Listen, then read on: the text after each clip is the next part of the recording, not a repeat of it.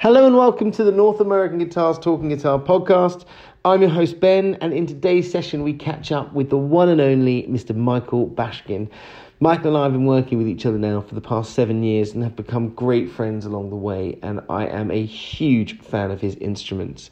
Uh, it was wonderful for him to be the interviewee for once rather than always being the interviewer.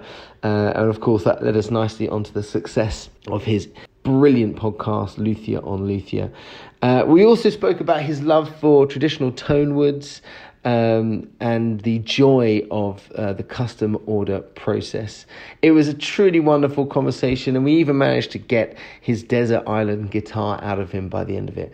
We really hope that you enjoy this podcast. He's a truly inspirational man and a dear friend. We really hope that you enjoy this one. Have a great day, and thanks very much. So let me just say thank you so much for joining us on the Talking Guitar podcast. Um, and what's wonderful about this is that you are finally the one on the other side of the podcast. It's not you hosting the podcast. True enough. Well, we'll see who, who ends up asking the questions. Yeah, well, exactly. Man, I don't really know where to start. Well, first of all, how are you? How you been? How you been coping with the whole COVID nineteen situation? And uh, well, thankfully, um, I, have been fine. My family's good, and you know, as long as we don't talk about uh, COVID or politics, uh, this will be a pleasant conversation. so, yeah, um, you know, uh, business is is fine. Everybody in this business seems to have experienced uh, a good good level of interest, maybe even an uptick in interest because people are home playing guitar, yeah. and uh, you know. But on the other hand, a lot of other parts of the music industry are are really hurting. I, I had lunch yesterday with a, a sound guy, and he said, uh, you know, everybody, uh, people who haul in and out amps, you know, lighting, techs, mm. uh, venues, they're they're hurting. So hopefully, uh, you know, we can move, get over this in a safe way, and and um, start hearing live music again. I know, right? Which is what it's all about. I mean, they're just the missing. I missed a, I missed a bunch of festivals I was going to be going to. A good friend of mine owns and runs a festival that we go to every year called the Isle of Wight Festival, and uh, yeah, we it was we weren't able to attend it, and you know, just a real you know, so many. I was actually speaking to a friend of mine who's also a customer who is um, he is in these uh, sort of tribute acts, but they're sort of like um, mm-hmm. really great tribute acts. Um, and uh, one of the things he does is a thing called the Classic Rock Show, and yeah, he's just. I called him and said, "Hey, how you getting on?" He said, "It's you know, another day of the same. I'm just itching to get back out on the road." Uh, but I think that you know to look at it from a positive spin, to try to see the positive in in this for for that you know especially for musicians, it's made people really have to think outside of the box. Like I was talking to this guy the other day, um, chap called Bruce, uh, who has a school in Brighton. Actually, I was talking to somebody on on the on a podcast um, to Rory Dowling on the on another podcast, mm-hmm. uh, and um, this guy Bruce he uh, he put this thing up on Facebook, um, and it was a musician of his that a, a teacher musician that teaches at the college, um, and he had this whole gig system where he was almost like he was going on a virtual tour and yeah. you play in front of a certain amount of people and they'd all pay their ticket money. And then throughout the show they could tip.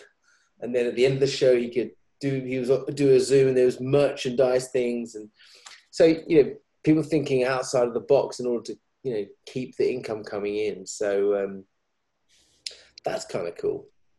Yeah yeah i definitely tuned in to uh, some live instagram concerts uh, a couple facebook concerts um, I know a couple professional guitar players who, you know, they're giving more lessons online. So, mm. yeah, they're, I guess, doing what they need to to make it work. Yeah. Um, and so, how's it? Because last time I saw you, I know we always we always have our annual get together at NAMM, um, where you're normally running around the NAMM show, uh, interviewing everybody for yeah. fabulous podcasts. Um, so, how have you been since then? Because previous to that, you you come and we've done an interview at the uh, at the old showroom in London.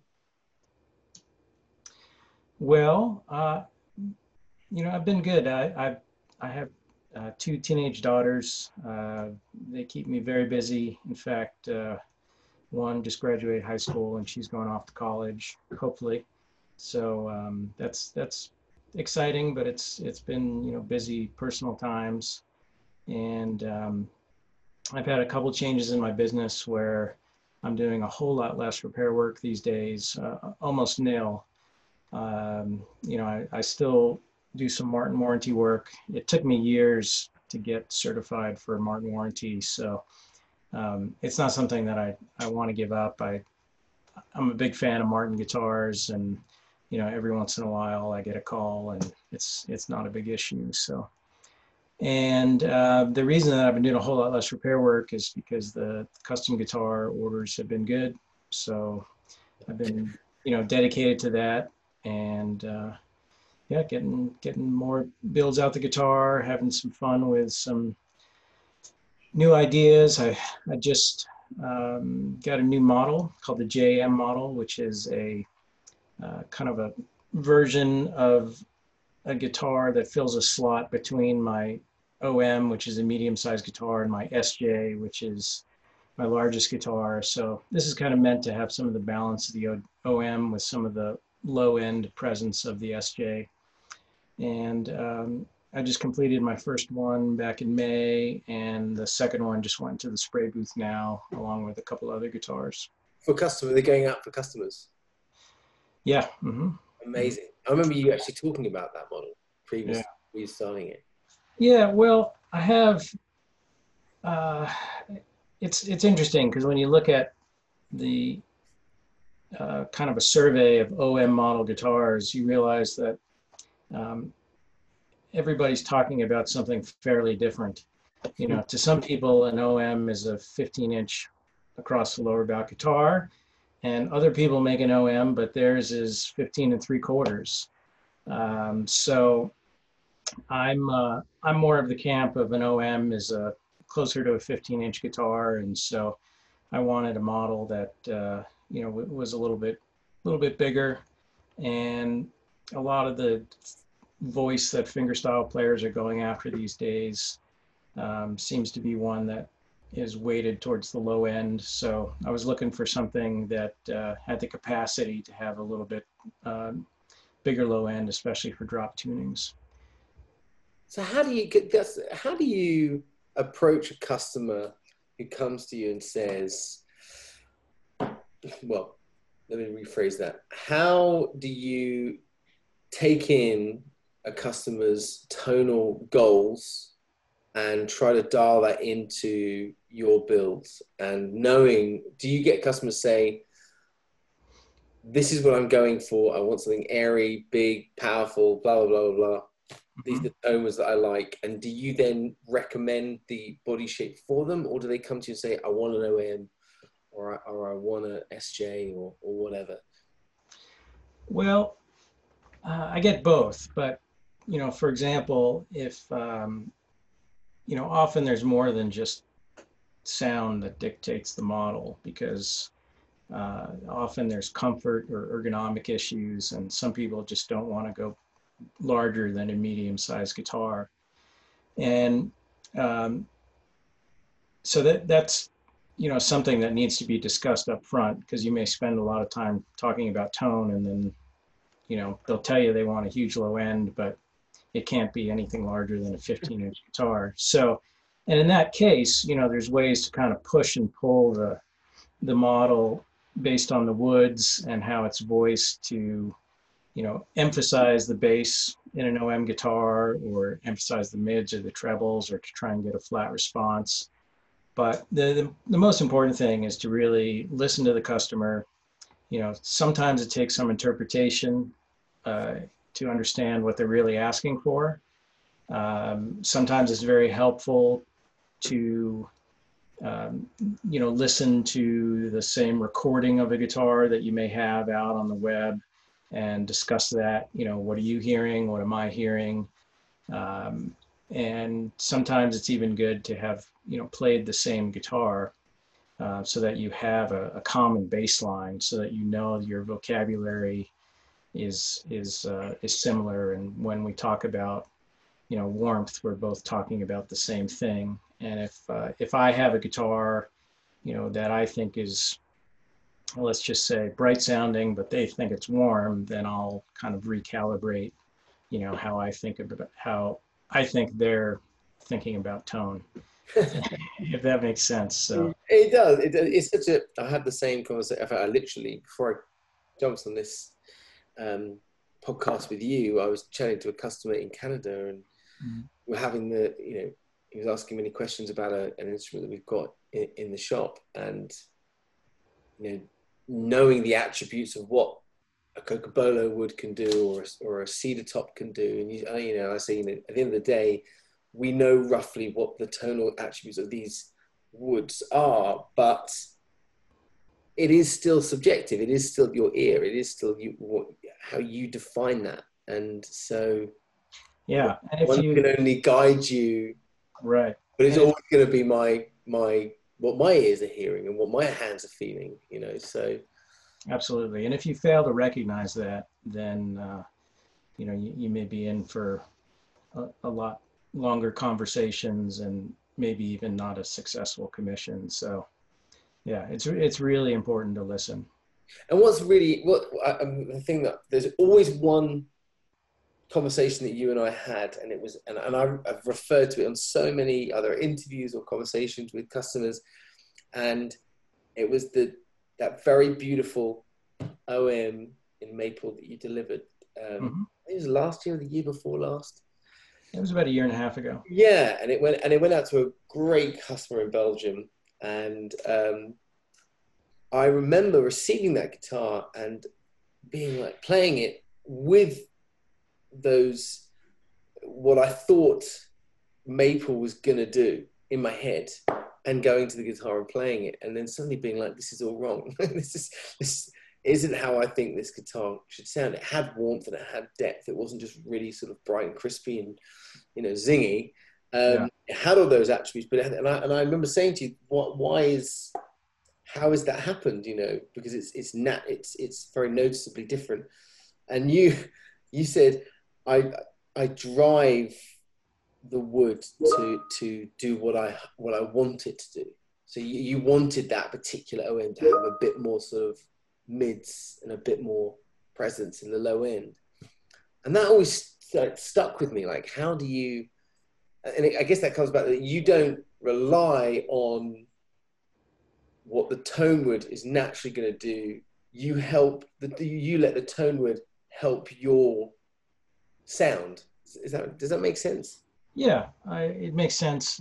Right, it's it's a philosophy of my approach, and I, I'm sure I'm not alone in this. But you know, you can either view tone woods as you're going to take what you get from the tone wood, you know, what it has to offer, or you want to take the tone wood and kind of, you know, push it in a certain direction. And that's where I think the real subtleties of of voicing uh, come in and not just selecting, you know, a, a, set of maple, it's selecting the right set of maple because, you know, there's often just as much variation within a species as there is between species.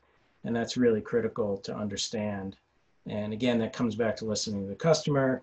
You know, yes, they may want an Italian alpine spruce top, but which alpine Italian spruce top do they want? You know, do they want something that's um, generally on the tail end of the distribution in terms of stiffness, but yet has a lot of uh, cross grain flexibility? Or, you know, do they want something that's more of the prototypical uh, Italian alpine spruce top? So, um, and by, you know, re- recognizing that variability within a species, it does help you drive the using the wood to drive the the sound that you hopefully will get out of the guitar that you want in your head because you know anybody can make a guitar and but it's really about successfully executing the um, the design the crafts um, the design the ex- execution of the craftsmanship and the materials that gets you the tone that you have in your head before you even start building.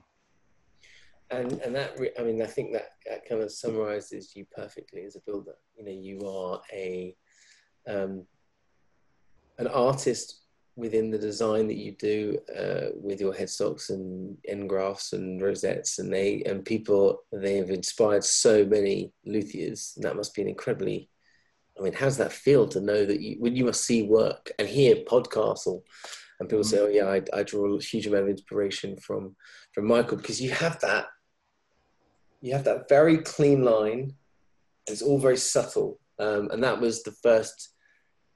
I think the thing when I first saw and played one of your instruments that, you know, I was in awe of really was the fact that your the, the, work with especially with the end graft rosettes has are so intrinsic that like how you know that's just one element of your instrument it's the, and the tone and the signature tone and driving the woods is like a whole other thing. So how does it feel when you hear these younger luthiers using you as a as inspiration and for what they're doing?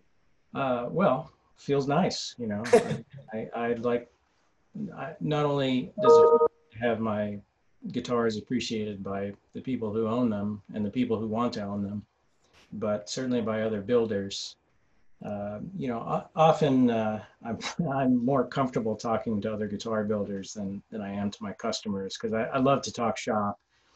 And, uh, you know, if somebody gets an idea uh, from looking at one of my guitars, then, then I think that's great. So, I mean, I, I certainly look at a lot of other builders' guitars, and it's interesting because, you know, I could rattle off some names that we'd all be familiar with. You know, they're incredibly creative guitar builders.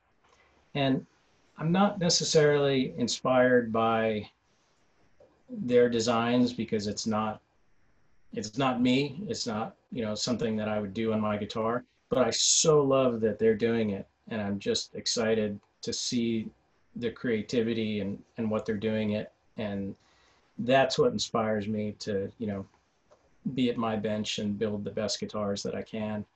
Um, you know, one thing that's been interesting for me lately is that uh, I, you know, I, I, feel like after 25 years of building, you know, I sort of have some established visual signatures.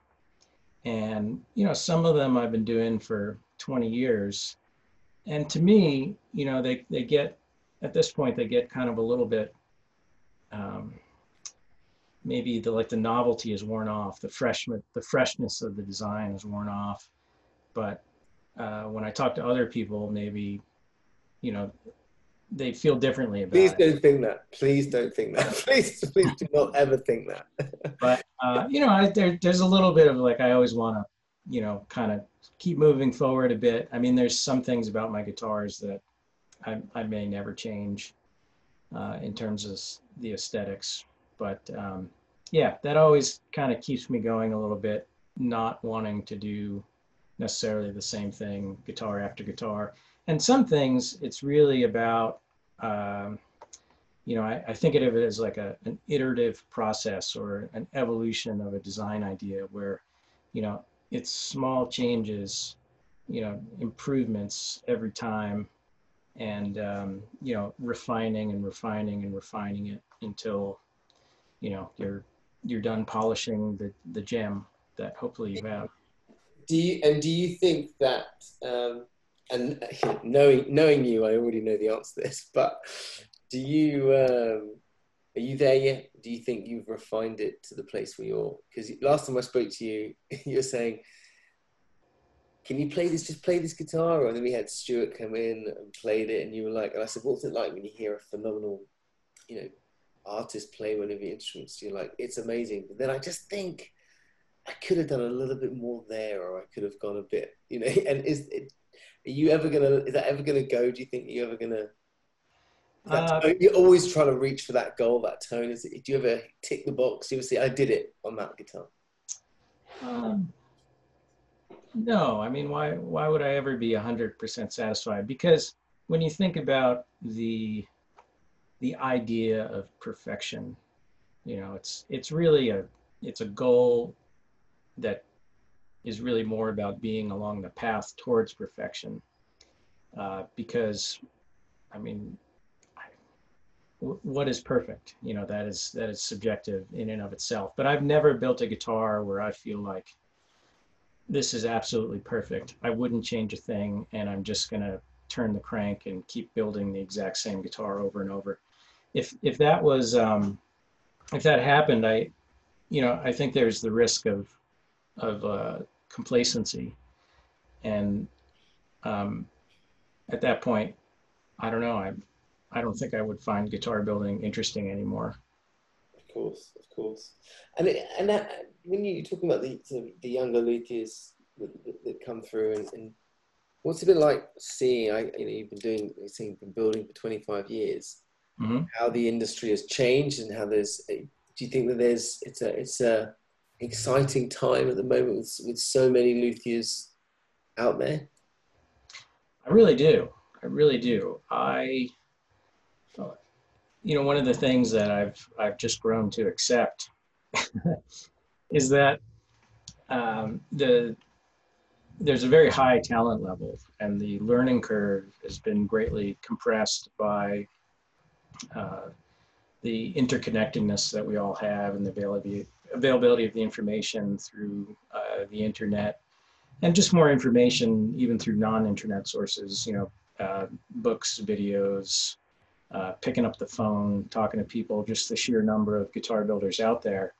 And so you know there's a lot more uh, ideas in the hopper both tonally and aesthetically and using woods. And one of the great things about there being a lot of a lot of guitar builders is that you know the the craft as a whole i think is healthier and it's it's getting pushed you know because yes you know generally sure we we all get along and everybody's nice and treats each other with respect but you know we all kind of want to show up and uh, you know have, have the best guitar in the room. And i'm not i'm not saying that i've ever felt that way. Like my guitar is you know superior to everybody else's um, I but what it does is it you know a little bit of competition I think is good for uh, a guitar builder a health, healthy sense of competition. Yeah, yeah. Raise, the bar, raise the bar on every you know and, yeah. Yeah. When you go to a show like the Woodstock show it, mm-hmm. and of course we were there uh, you know was it last year we were there the year before? That was two years ago. Yeah. Um, you know the bar is so high you yeah. know, walk around something like that and it's just like wow mm-hmm. Mm-hmm. but yet what is lovely is you have your customers and your buyers that are going to these shows for a particular tone in their head or a particular style of instrument or a particular build they've been following or like um, videos that they've they've watched online, be it ours or Dream or whoever whoever else. Um, and I remember hearing at the Lacona show, uh, somebody, I was, I was actually with Chris and Jeremy from Lame Horse, and this, this person said, I've come all the way across the country just to play one of your guitars. And I thought, wow, that's an amazing, an amazing thing. Like all this high level of craftsmanship and people coming from all over the world just to sort of play and meet you and talk to you face to face. That's, um, that's an amazing thing, and that's something that you know. We obviously we just got the announcement today about the Woodstock show not going ahead, which is so sad. Um, how important do you feel that shows are to our community? I think they're pretty important, but they're not critical in the sense that if we don't have shows, that uh, you know the, the custom guitar market is gonna gonna crash and burn and. Mm um, you know, I, I think it's it's healthy enough on its own without shows that it'll it'll be fine and it'll keep going.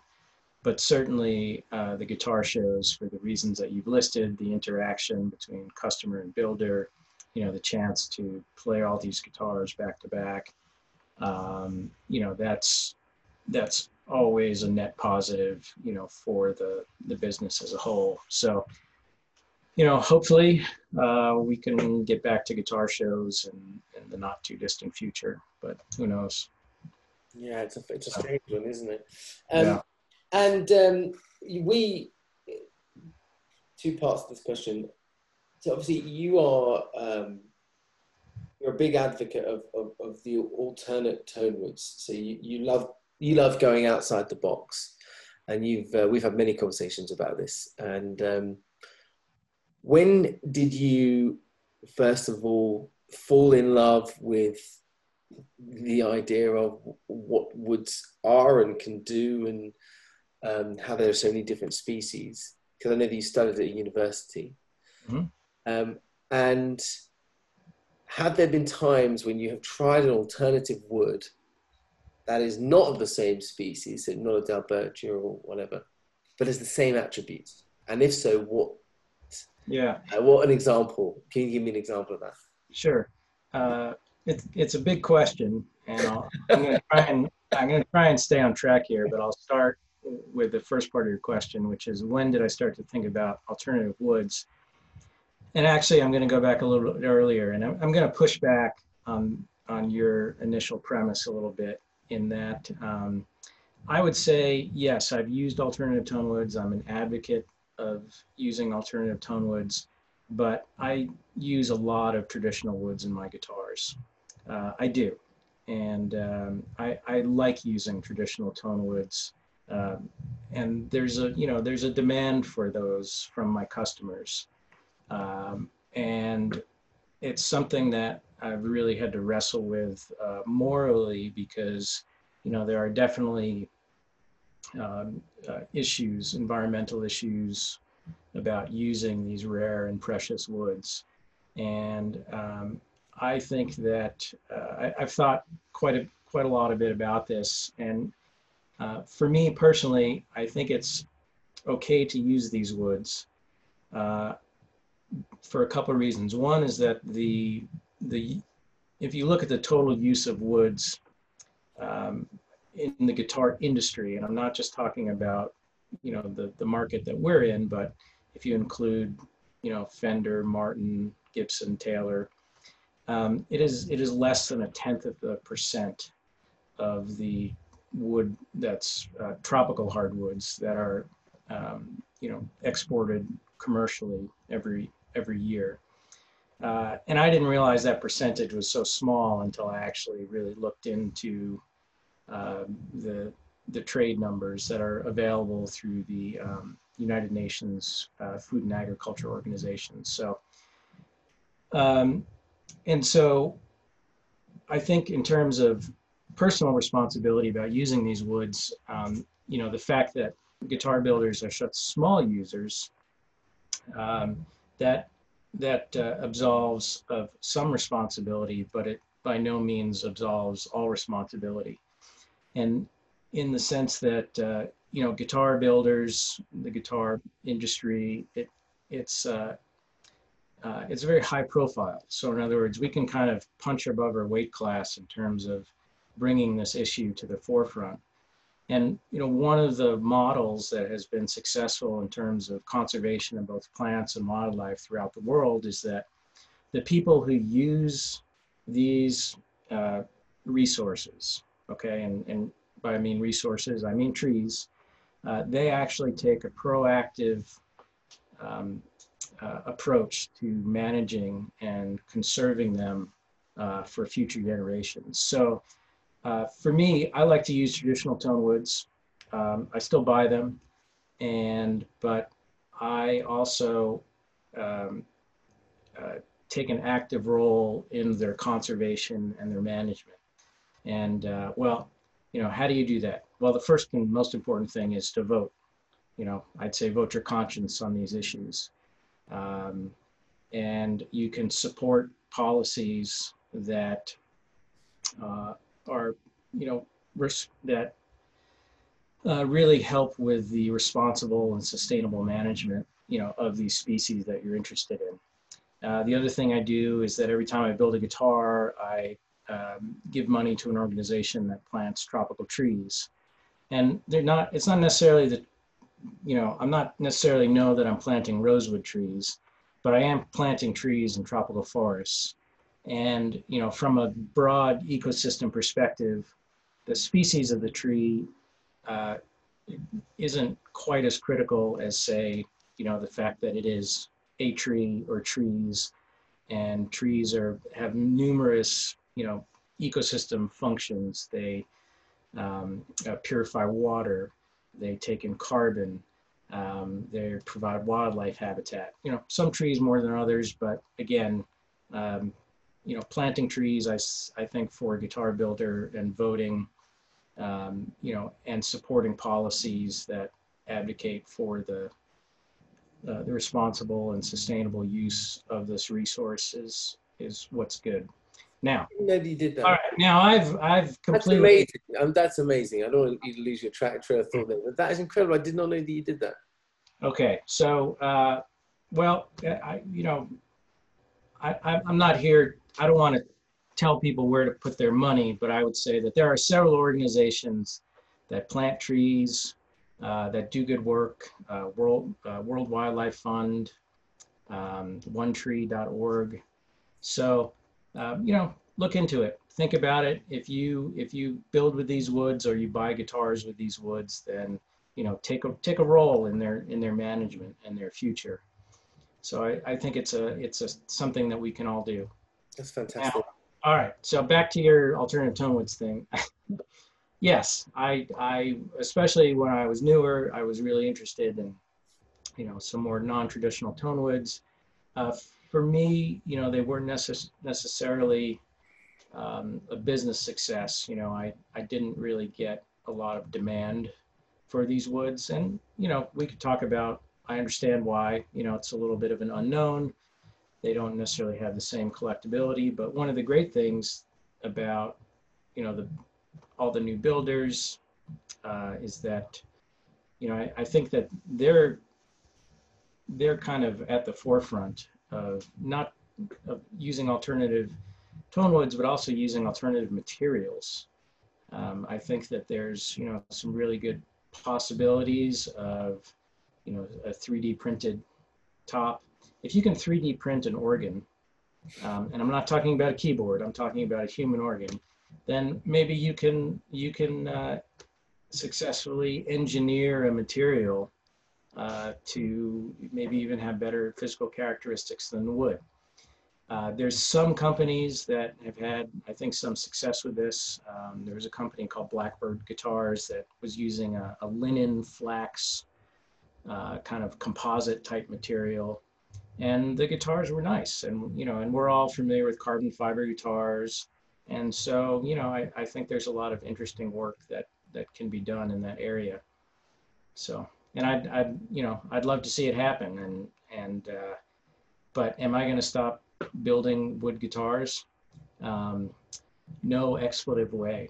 Uh, I, you know, I love the, I love handling wood. I, I love feeling like it has a, you know, a history to it and, and maybe a, you know, a story beyond that.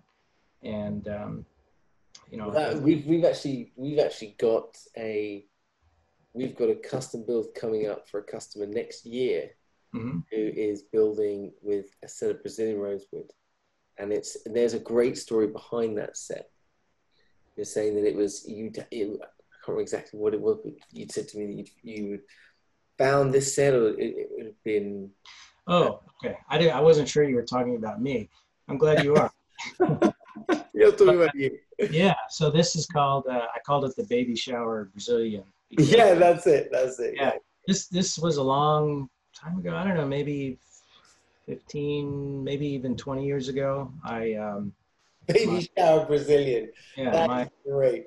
my shop, my I'm my shop's in an industrial park, and the the guy who has the uh, space next to me, he's also a wood- woodworker, and uh, he was having a, a baby shower for his expecting expanding family. And anyway, so I went to this baby shower, and I'm I'm just talking to this guy. Uh, at the baby shower, and yeah, he's asking me what I did, and I kind of told him, and he said, "Oh, yeah, you know, my mom was an artist. Oh, that's cool. What kind of stuff?" And she goes, "Well, she she did art, and then she made or paintings, and then she made her own frames." And uh, and he goes, and in fact, um, when I was a kid, uh, you know, back in the 1940s, I remember pulling up to the the lower docks in uh, at the tip of, of Manhattan. And and my dad and I we'd open up the station wagon and they'd load in these these big beams of dark wood. And uh, and he, and he goes and I've been my mom died a long time ago and I've been dragging around this piece of I guess it's rosewood for you know the last 40 years and you know light bulbs are going off in my head but I said oh well you know if you'd like to know what it is like maybe I could I'd, I'd be happy to take a look at it and let you know if it is rosewood and maybe what kind it is. And uh, so anyway, uh, he next week I got a call and he came by the shop, and it was this uh, you know beautiful four foot tall, inch and a half thick slab of uh, Brazilian rosewood that just has some of the most outrageous uh, colors. It looks it literally looks like it's on fire and um, yeah, I, am excited to uh, do that commission through the through the North American Guitar. So it's going to be a, a, nice guitar. Oh man, me too. And we've just got into this habit now, which, which is which is fantastic, of um, creating these sort of build thread documentaries for our customers. Mm-hmm.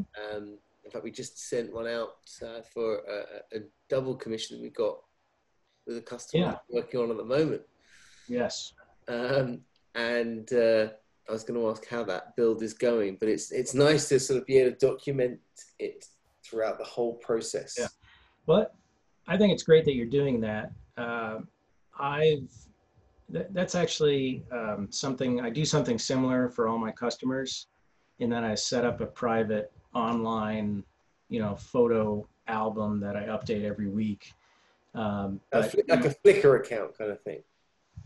Uh, yes, yeah. I'm, you know, I use Google Photos to for whatever it seems to work for me. Yeah. But uh, the the point is, is that I think it's well. I think one of the really important things about ordering a custom guitar is the experience. I mean, let, let's face it. Let's be honest here, Ben. You know, anybody who's got, say, five thousand bucks, I would say you can go out and you can have a very nice guitar tomorrow. You know, San, Santa Cruz, Collings, Bourgeois, they are making great guitars. Froggy Bottom. Phenomenal, phenomenal. Yeah, and and if you want a, a very nice guitar, you can have one tomorrow. Uh, but if you want something that's unique to you and that you actually get to watch it being built and partake in the design um, then that's where I think the custom builder uh, really that that's kind of in a sense of one of the things that they're selling is the is the experience and the interaction because you're not going to get that if you just go out and buy a guitar tomorrow. And also it's you as well. It's it, if the customer is is is you know is essentially buying into and, and ordering from you because they respect and admire you, your ethics, your build styles, your tone. That's what it's about. In fact, in fact, the reason why the North American guitar is here is because my father um, ordered a custom guitar from Brent McElroy. Mm-hmm. And it was, and I'll never forget that, that, I got a phone call from him saying, "Oh, I tried to buy this guitar, and I ended up speaking to Brent, and uh, and um, he sent me a picture of the log that it's going to be. Yeah. And then, and we together followed it. And this is back in 2009, 2010. Mm-hmm. We followed it together, you know. And, uh, and, and I think that there's suddenly, when you see it growing, and, it, and that's what's great about social media now, I guess, is that builders can update and let the world know what they're doing and how, they, how it's going. Um, but it, it is it is such a personal and incredible journey to be a part of. that you know, and, and if for us as sort of a conduit or the, the, the kind of middleman, um, is is is really humbling. You know, I've, had times where I've handed a customer an instrument after we've been on this journey together, and they and they've been in tears. Hmm. It's a, it's been a dream. Hopefully for good reasons. Yeah, and then they said, "Get out of the room." right. no, you know, but no, purely because you know, for, you know, you you go on this journey together, uh, or three of us, if it's you know ordering through mm-hmm. guitar, and um, yeah, it's for us, it's such a humbling experience, and I, and I know I throw that, I do chuck that word around quite a lot, but it really is, you know. Yeah. You know, for us to, to see what you guys do and the reaction yeah. you get, get from customers is, is, is incredible. Well, you know, from the from the builder's perspective, uh, you know, I I get orders through the North American Guitar. Uh, I also get direct orders. But you know, one of the things that's nice about having that kind of mix is that you have expanded my customer base. Like the commissions that I now have uh, uh, currently with TNAG, um, you know, they honestly, I'm not sure that th- those orders would have come my way you know, because they were your customers first. And so I appreciate. Uh, do you know, Michael? You you have no idea how much I appreciate you for saying that. Well, it's you know, I mean, let's face it. We're there's hopefully there's a, a synergy between the builder and the dealer where, you know, it's good for you, it's good for the builder, it's good for the customer, um, and uh, yeah, it and it all works. So. And you know, we, we, we got to hang out in London briefly, which was a, which was a great, which was a great. Yeah. So I got to tell you, that was a, that was a fantastic trip. I, I think about that uh, probably too much because uh, we, my wife and I had such a great time. Oh, it was wonderful. in London and the UK, and we went over to Paris, and uh, I was really looking forward getting back to Europe. Um, but unfortunately the Berlin show was was canceled for so. reasons that we all know of. But uh, yeah, I I'm very fond of uh, of England, um, mostly for comedy reasons. So you guys you guys know how to do comedy. Well, you got it's because you just love the dry wit. You love the dry wit. I love the dry wit, and uh, I love the, the dry weather too. yeah, you got that going on. Uh, well, well, next time, next time, yeah, it is very very undry. I can tell you that much. Okay. Well, well, next time you uh, you come, I, I, I, come over. I'd love you to come and stay at our house, as long as you don't mind two young children running around. Um, I'm trying to slowly but surely. My son Dougie is obsessed with the guitar, which is oh. just what I want. You know, I'm hoping that he's going to be shredding by the time he's six years old. So. Yes, yes. Uh, start him young. Start and then I'm going to give him a little bench and be like, right, Let's yeah. get you working now. There you go. well, I'd uh, I'd love to visit again. I'd love to see the new showroom. I've seen pictures. It looks beautiful. Yeah. And so, yeah. Well, so and so just just to finish up, you know, mm-hmm. thanks for taking the time to chat with us. Um, we have got some really exciting builds uh, in play at the moment. Obviously, we're documenting. We're going to be, you know, releasing those out in newsletters. In fact, we're going to do that tomorrow. Uh, we're going to do a, you're going to feature in on, uh, be the main feature in our newsletter tomorrow with this podcast, but also with, we've got a beautiful pre-owned um, OM in Katalox that's, that's, that's in at the moment. And we're going to talk about uh, that guitar as well as um, the builds that you've got in play at the moment. So we're going to, we're going to, give me the top of the top of the newsletter. Great. All right. I'm I'm going to uh, go back to answer your earlier question. Yeah, I was going to say as I was saying that you didn't we didn't finish it, did we? Yeah. Yeah, actually, um, I'm not 100% sure of the pronunciation. I call it Cataloche, but it could be Katalox. No, well, I'm sure I'm butchering it. If anybody's butchering it, it's probably me. All right. Well, we'll we'll butcher it together. But um, you asked me about a wood, an alternative tone wood that I felt had the properties of a more traditional tone wood. And you know, for me, the uh, the Cataloche is one that I feel like it's a solid, solid rosewood tone. You know, physically it has all the properties. Uh, it's kind of, in, it, in terms of weight, it could even get a little bit close to African blackwood. and I, I think it makes a wonderful wonderful guitar.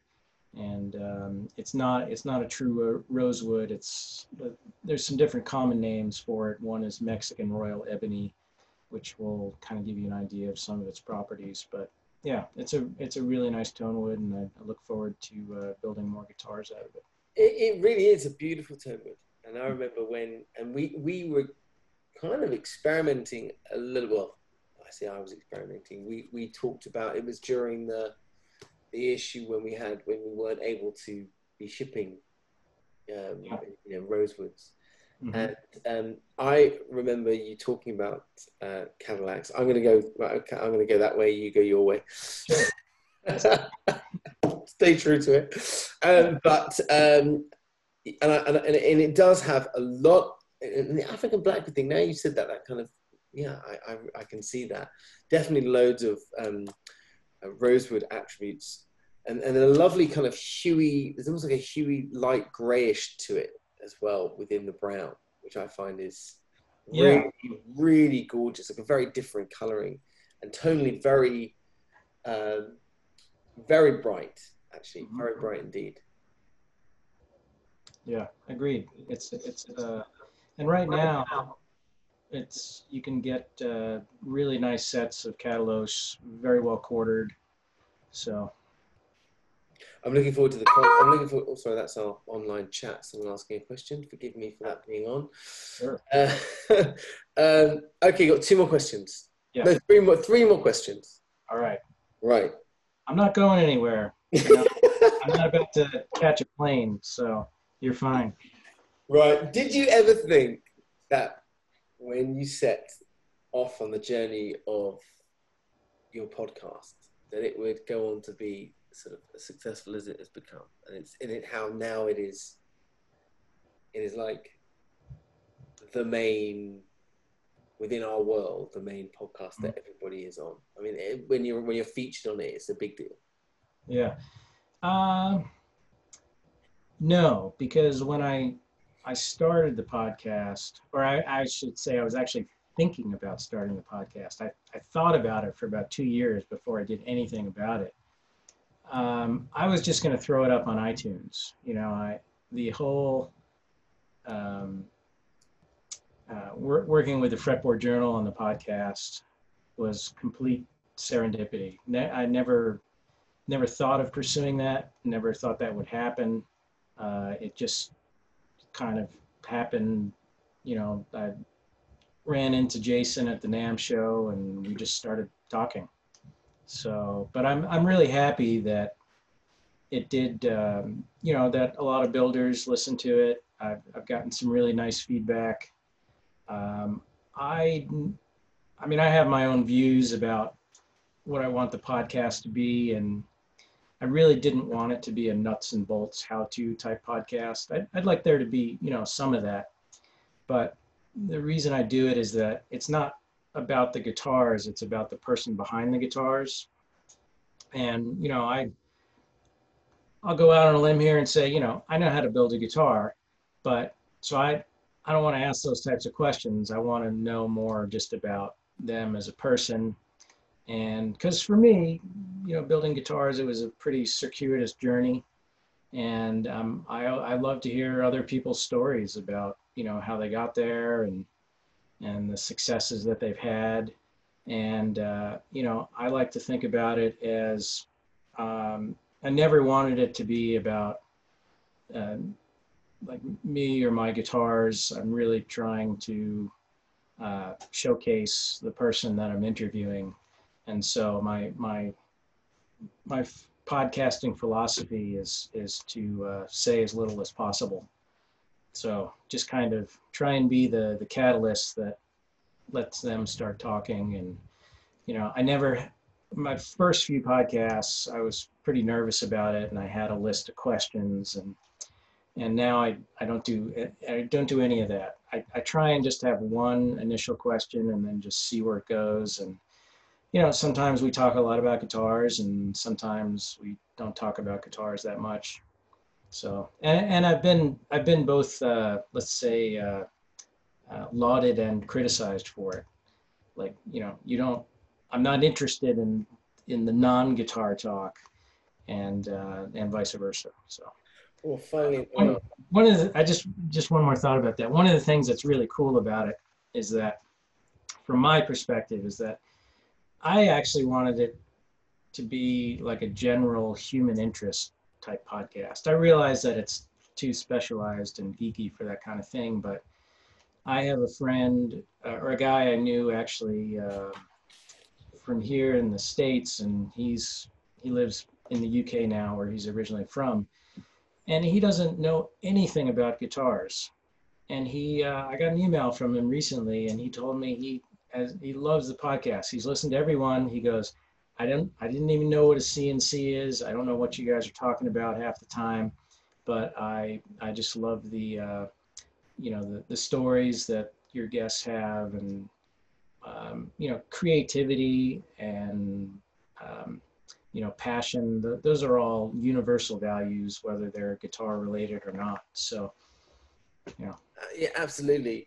And you have got uh, you are a fantastic interviewer because you, oh, you. you. have this ability to um, a to let the person do the talking, which is obviously key, but also um, there is a there's an underlying warmth and humour to. Obviously, it's very serious topics that you're talking about, but there's a there's a there's a connection between you and the person you're interviewing. Um, I personally loved the one you did with Chris Jenkins. I thought that was that was one of my favorites. But I also really loved the one that you did with Paul from Dream. Uh-huh. And I, um, as well as, I mean, I could name all of them. I love the one you did with Irvin. I'm just about to listen to the one you've done with Mike. You know, but I, I loved how, and I messaged Paul after I'd um, listened to it, just saying what a beautiful podcast because it was.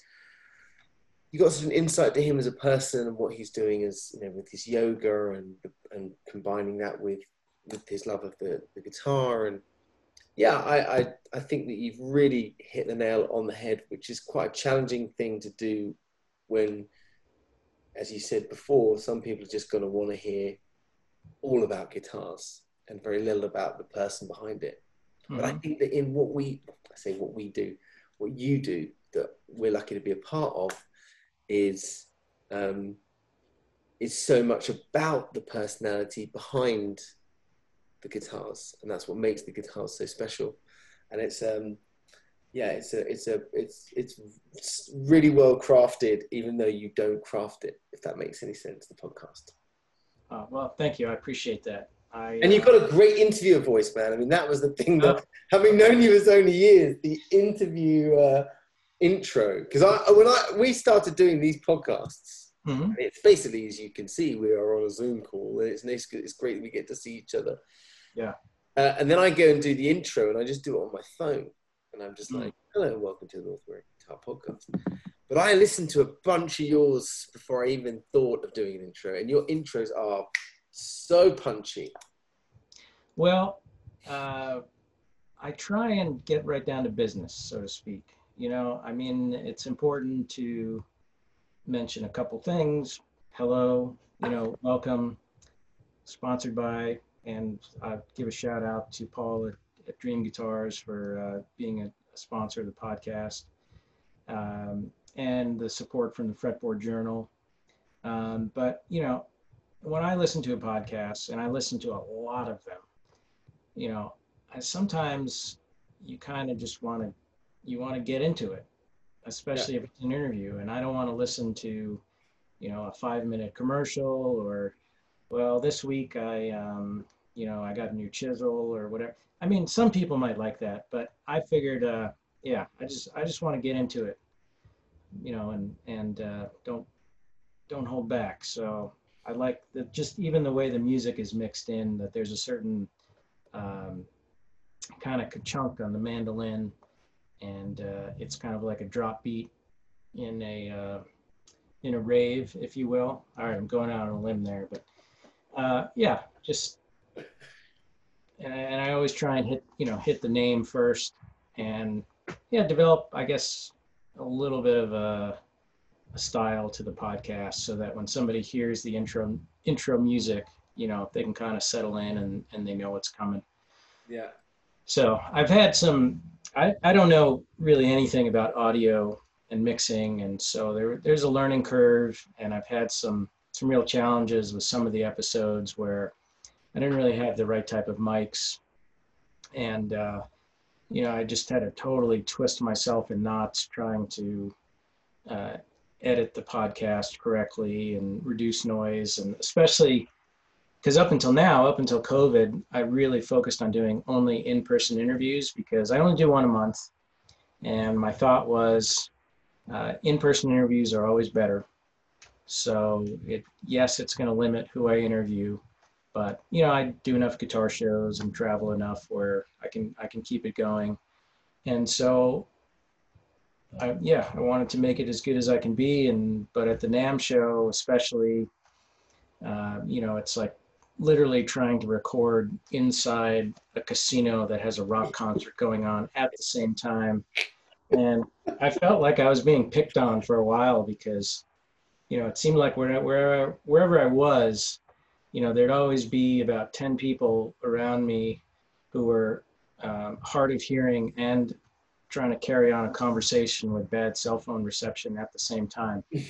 So it's been, um, yeah, I'm, I'm going to get some new mics, uh, some that are a little bit more focused and uh, try and make the audio as, as good as I can. Because I've, a couple episodes, I, you know, I, I cringed a little bit at the audio quality. I wouldn't worry about that, man. It's the content. That's, you know, it's the content that's being created that is the, is the thing. I, I don't really get my, we have an expression here, Nick is in your twist. I don't know if you have it in the US about things like that. Like, if the content is really good and it's a great interview, it doesn't matter if there's a bit of noise. But but I I, I get it if it was a consistent thing. Yeah, I understand. Um, okay, last question. Yes. You have one guitar that you're allowed to take on a desert island. Oh. oh and and I only just wrote this down. I mean, I, I like yeah. you. I I start off with two or three questions Okay. you talk, I remember things. So I write them down and I just remember to ask you that. Okay. So is this a guitar that I've played in the past or doesn't exist yet? Oh, wow. Um, either. It's you only allowed one, and it could be something that you are building, or it could be something that somebody else is building, or it could be something from the past. Okay. I am going to say it's a guitar that I have not played or built yet. The reason being is that uh, I am always interested in the next guitar, the guitar that I haven't made yet.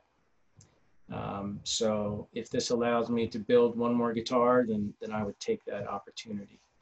Uh, for me personally, I would I would build myself a um, uh, probably an an OM or JM model. I would it would have a um, Italian alpine spruce top with Brazilian rosewood back and sides, and the aesthetics of it would be, uh, you know, not nothing too fancy, no pearl, celebrate the woods, maybe a little bit of, of wood line inlay, and uh, and that and that'd be it. So. Um, I'm going to ask that guitar. Can we? Can I just commission you to build that guitar now so we sure. deliver that deliver that in a couple of years' time? You got it. So I'm I'm going to uh, ask you the same question. Oh no, um, you can't do that. No, this is the joy. You don't. You don't have to name the interviewer. Don't don't name names. Just just talk about the uh, the guitar that you would want to take to a desert island. Well, it's very hard when you are spoilt mm. beyond belief. Yes. Um, uh, on both the acoustic and the electric side of things. Not that I would ever say that I'm a great acoustic or electric player, but I do. I am obsessed with them. Um, I've just literally played, and it's just left the showroom. It was the guy that was in here a second ago that was causing me to be late getting on the call. Um, and it was a 1966 D28. Hmm. And I'm not really a vintage guy, but there was something about this guitar that it's the first time I actually thought to myself, I would actually like to buy this guitar before this person could get to it. Wow. Um, but uh, so right now, how I'm feeling at this precise moment in time, Mhm. it would be that. Okay. But having said that, tomorrow when I play something else, it's probably going to be that. So uh, Well, we're we're talking right now, and that that is the power of uh, of guitars and the musical experience is that you know some guitars they just stick with you, oh man, I, I, stick Sure. with you. Yeah. there was there was this. It was like a 1998 Santa Cruz F Indian Rosewood Sitka. I mean, no frills. hmm been beaten to hell. And um, we obviously do a lot of pre-owned selling, and uh, this really lovely lady had brought it in. And you know, as you know, we, we're incredibly fortunate to play some incredible, incredible instruments. And I hadn't picked this thing up, and I and I happened to pick it up, and I played it for five minutes, and I was like, God, this, I just, and I just didn't want to put it down. Mm. And it's amazing how, in that moment in time, and that's what I love. And I, and I, again, you know, not just because we're doing a podcast, but I had it with that OM, that maple OM of yours. And I do love OMs, but that, that, you know, at that moment in time, you play and you're like, wow, this is like transcending. I did not think that in my, it, it, this doesn't feel, I didn't think it was going to do this. And because when that, and when that happens, it then makes it even more of a, experience when you're playing. And we can all we all throw around the buzzwords that we all know and love. Sure. Industry. Yeah. So true. internally, when you Mhm. internally play something and there's something that goes on inside of you that makes you go, I won't swear, but this is beeping amazing. You know, Yeah. that Yeah. is that is an incredible thing. It is, and I a, a good sign for me always when I I know I've played a great guitar is not actually while I'm playing it, but maybe you know later that night or the next day, I still feel like I you know I'm experiencing the guitar. You can still hear it. Yeah, even afterwards, exactly. You can And, still uh, hear it. You can yeah still one, hear one guitar for me that i'll never forget and i i would never want to play it again because it might not be Yeah. the same, you know Yeah. Is uh i played a it was a mid 30s gibson l um, and it was poorly constructed uh, it had almost no you know aesthetically it was in very poor condition um, most of the finish, if whatever finish was left, seemed like if it was in a strong wind, it would blow off. but uh, boy, this guitar, just you know, it had it had everything, power, a lot of power and clarity. It was really nice. and and and it's in its um, whether it is a new commission built instrument or whether it is a 1933 L00, it's amazing how that can inspire. A, and that's a you know, God, we can get super deep here, but how it inspires an individual in a different way, and that's the magical thing about this is that a- an instrument played by me will inspire me in a totally different way as, as if it was played by you. And it might not inspire you, but it might super inspire me. And I, and I think that to take, as a, from a builder's perspective, to take what a customer is wanting from an instrument um, and to, you know, to create that, eh, listening to their tonal goals and how you understand it and then bundle it all up and then deliver it in this aesthetically beautiful thing man, that is an incredible thing to be able to do. And it must be an incredibly scary thing to do because I can only imagine, you know, on a very different level when I used to write music, when Mhm. someone heard it for the first time, I'd literally be like, my toes would be like, you know, that because you think, oh God, they hate it. I sound terrible or it's, it's this, that. So to see someone playing it and falling in love with it, that must be an incredible experience. Yeah, yeah, and also a uh, there's a little bit of a sense of relief too. Yeah. You know, because it's it's not always a given. You know, there's there's unknowns that you're dealing with in in guitar construction and people and you know a lot has to come together just right for everybody to be, uh, you know, felt like it was a home run. Man, thank you so much for stopping in and taking the time to talk to me today. Thank you, Ben. I appreciate it. Uh, it's good to see you, and I wish the uh, best to you and your family. It is, uh, well, best to you and your wonderful family as well. And it's, um, yeah, just keep keep doing what you're doing, Michael, because you are you are a true inspiration and such a key figure in our our part of the industry. The podcasts are amazing. Your guitars are even better, and uh, we are very very proud to represent you. And I can't wait to build that that guitar, your dream All right. guitar. All right, we'll do it. But I might not want to sell it to you. Listen, have a great day. Stay safe, and uh, I'm sure I'll speak to you in the next couple of weeks. All right, take care, Ben. Bye bye. Thank you.